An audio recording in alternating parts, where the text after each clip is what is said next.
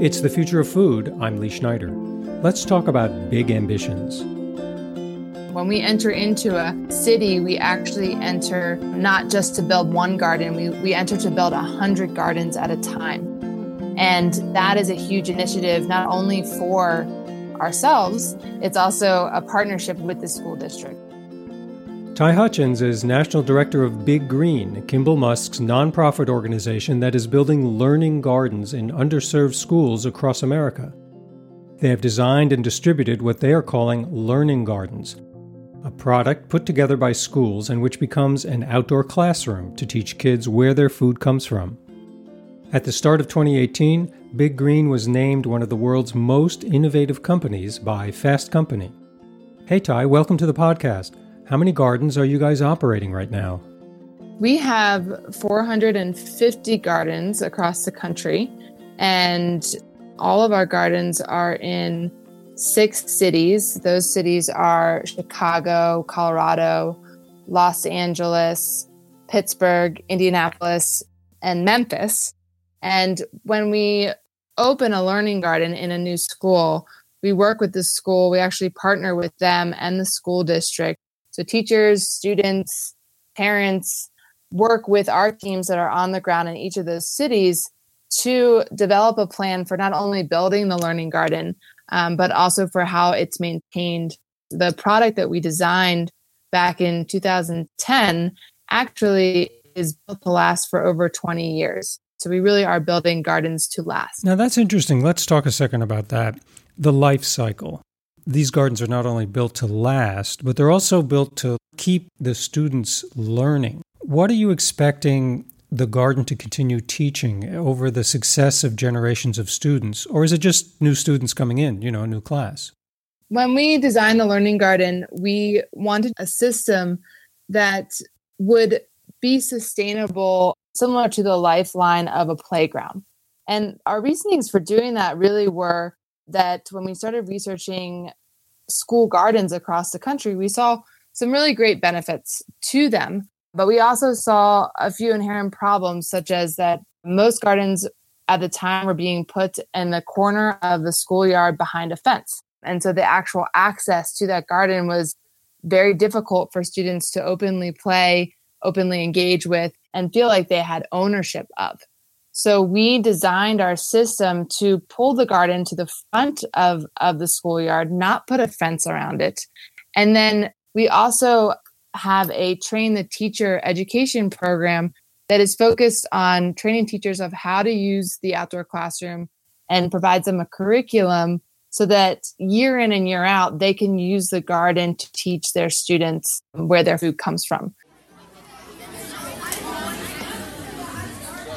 Kyle Casisto teaches at Maxine Smith STEAM Academy in Memphis. Maxine Smith is a big green learning school and has been named one of America's healthiest schools by the Alliance for a Healthier Generation. Hey, Kyle, welcome to the podcast. What age are the kids in your classes? Maxine Smith STEAM Academy is a middle school. We have grades 6, 7, and 8. Our students are the ages of 11, 12, and 13. What is a typical school day like for you? Busy and active. Um, I teach six health and physical education classes a day. Students are kinesthetically wired to move. In most school classroom settings, students are seated and physically inactive. When they arrive in the gymnasium, they are ready to move and be active. How do you transition then, with all of that going on, into the garden? For instance, in the garden, we bring students out there and uh, we've done meditation. We've done controlled breathing exercises. We've uh, had students participate in yoga out in the garden as well. And what's their reaction? Is it like, hey, what is this? Or this is great? Initially, it's, hey, what is this? But it's the school garden is in a courtyard. So it's, it's really a nice ambient atmosphere. And once the students are in that atmosphere, there's a calming influence. I liked um, our mustard greens, they were good. And it is a, a place where people can slow down and relax and focus. Did you guys like my turnip and radish? Oh yeah. was- Yeah, that was really good. Did you? Are you guys just saying that? No. Are you including some science in this? And what kind of science are they learning also?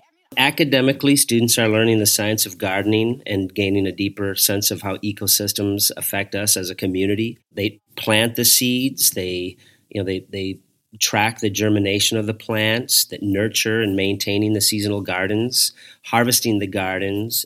The students do case studies in their environmental science class. So they, they look at the growth conditions of different places in the world agriculturally. Maybe we can say they're getting a sense of the life cycle of this, of food. Yes, absolutely.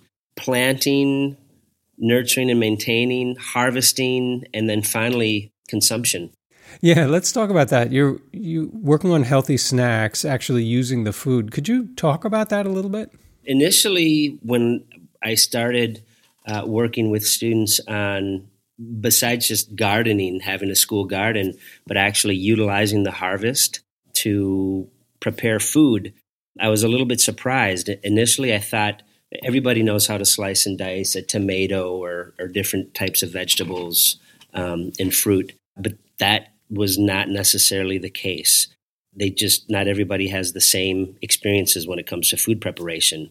But with the harvest that we've brought from the garden, we've made herb and fruit infused water, um, herb inf- infused decaffeinated green tea with cum- cucumbers. We've done low fat yogurt ranch dip with veggies, chickpea kale salad, lemon parmesan popcorn, watermelon feta cheese and mint salad. Very interactive. It's socially engaging and it really engages the students in sensory learning. I was reading one of your blogs, and you were writing about people, more people living in urban areas now, where formerly we were in rural areas. And we rely on industry and tech to produce our food. As you put it when we talked on the phone the other day, we are eating out of boxes and cans, and it creates a separation emotionally in health and in wellness. Could you go into that a little bit for me? How, how did you come to feel that way, first of all?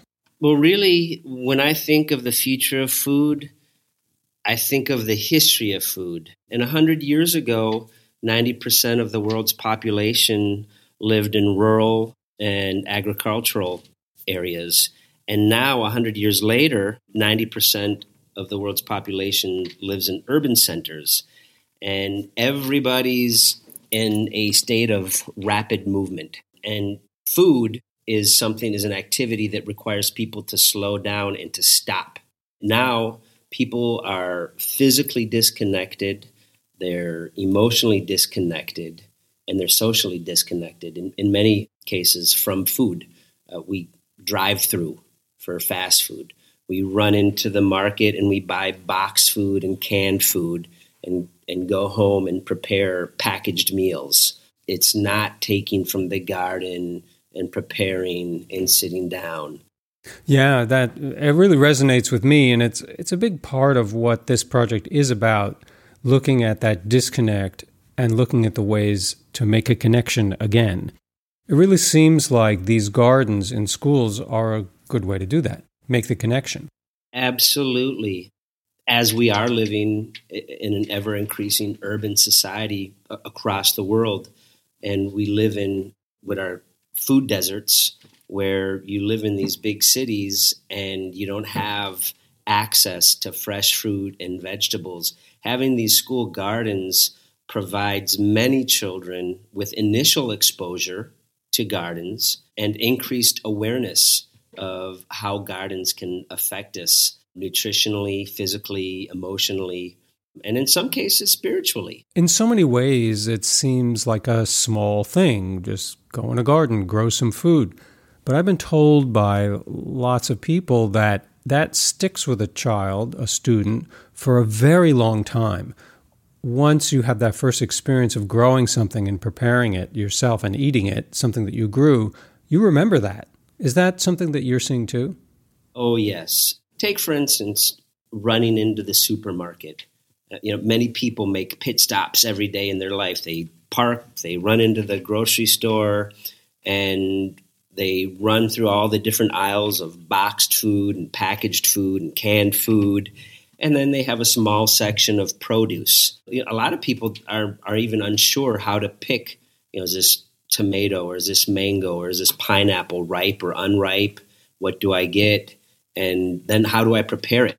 But when you pull a carrot stalk out of the garden and you brush it off and you snap that carrot and then you taste that carrot, it's a very profound experience for students. When students see kale or they see uh, greens coming out of the garden for the first time, it's really different than just going through the cafeteria line and asking for greens. They're actually seeing the greens for the first time coming out of the, the garden. It's really profound.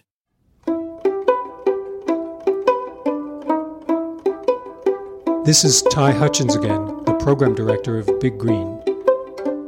What we've seen is that when students have pride in what they they've grown, their lifelong lessons about where food comes from and how to make healthy decisions changes.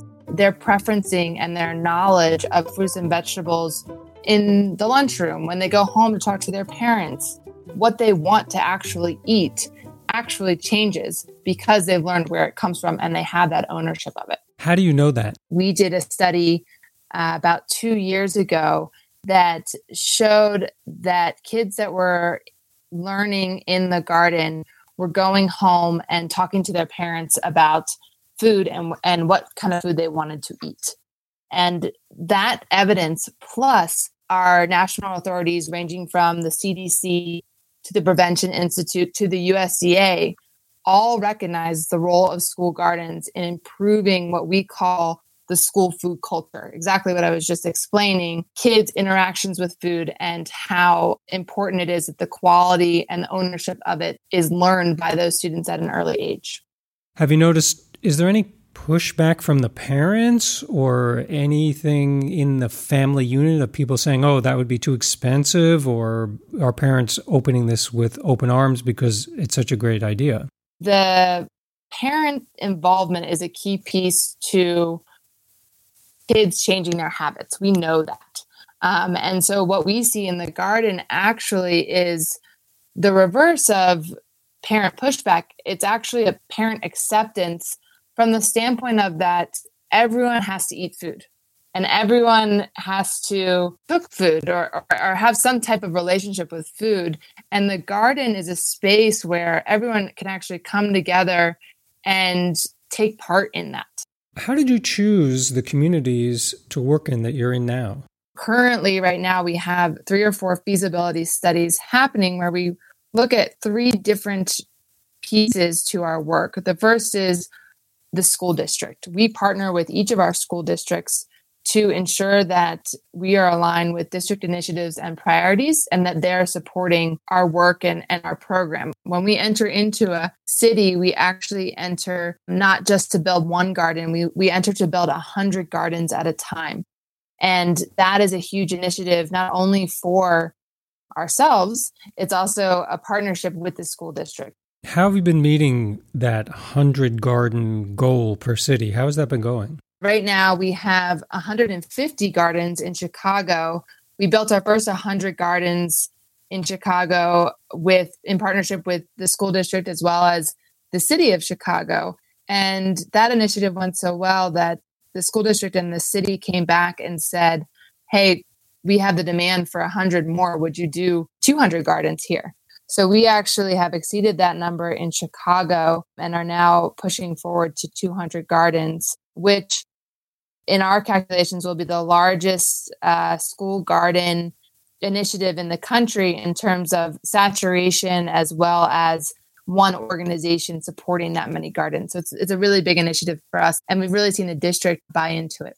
I was going to ask you a follow up question. What does scale mean to you? But I think you've just answered it. Is this part of, right? Is this part of what scale means, 100 gardens per city?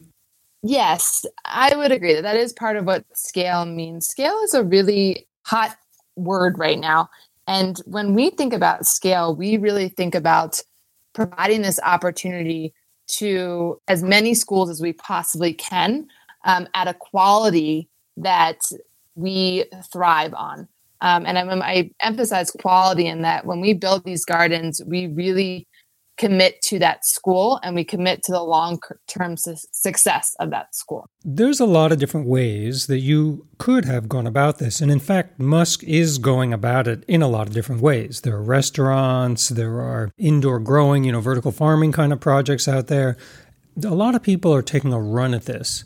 And many of these things may be successful. Is the learning garden the best way? It is for you, but how can you justify, how do you say, okay, we got to do learning gardens, it's the best way because? We believe that our organization was at its core designed to accelerate the real food movement.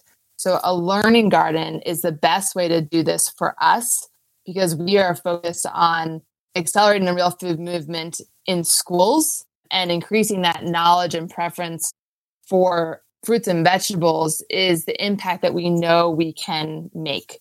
And so the learning garden is one piece of a whole lot of factors that are needed to change the food system at, at whole. But we know that the learning garden for us and our focus is how we're going to increase that likability and preference for fruits and vegetables, which really is a key indicator for change in eating habits in the long run.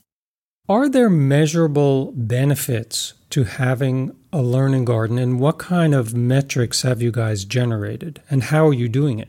We know that the learning garden has many benefits.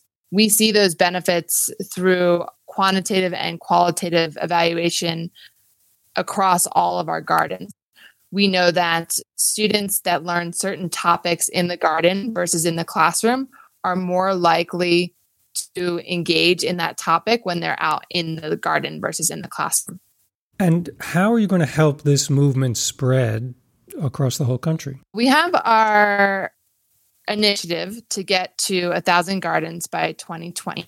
And we really feel that that is this first step in a much longer vision for real food. What we see in school districts everywhere today is that food and kids and the cafeteria are all becoming topics that are needing to be addressed. And with school gardens being in the forefront of that, it's allowing the conversation to happen in a faster way than that might not have happened previous to us working at the scale we do work in.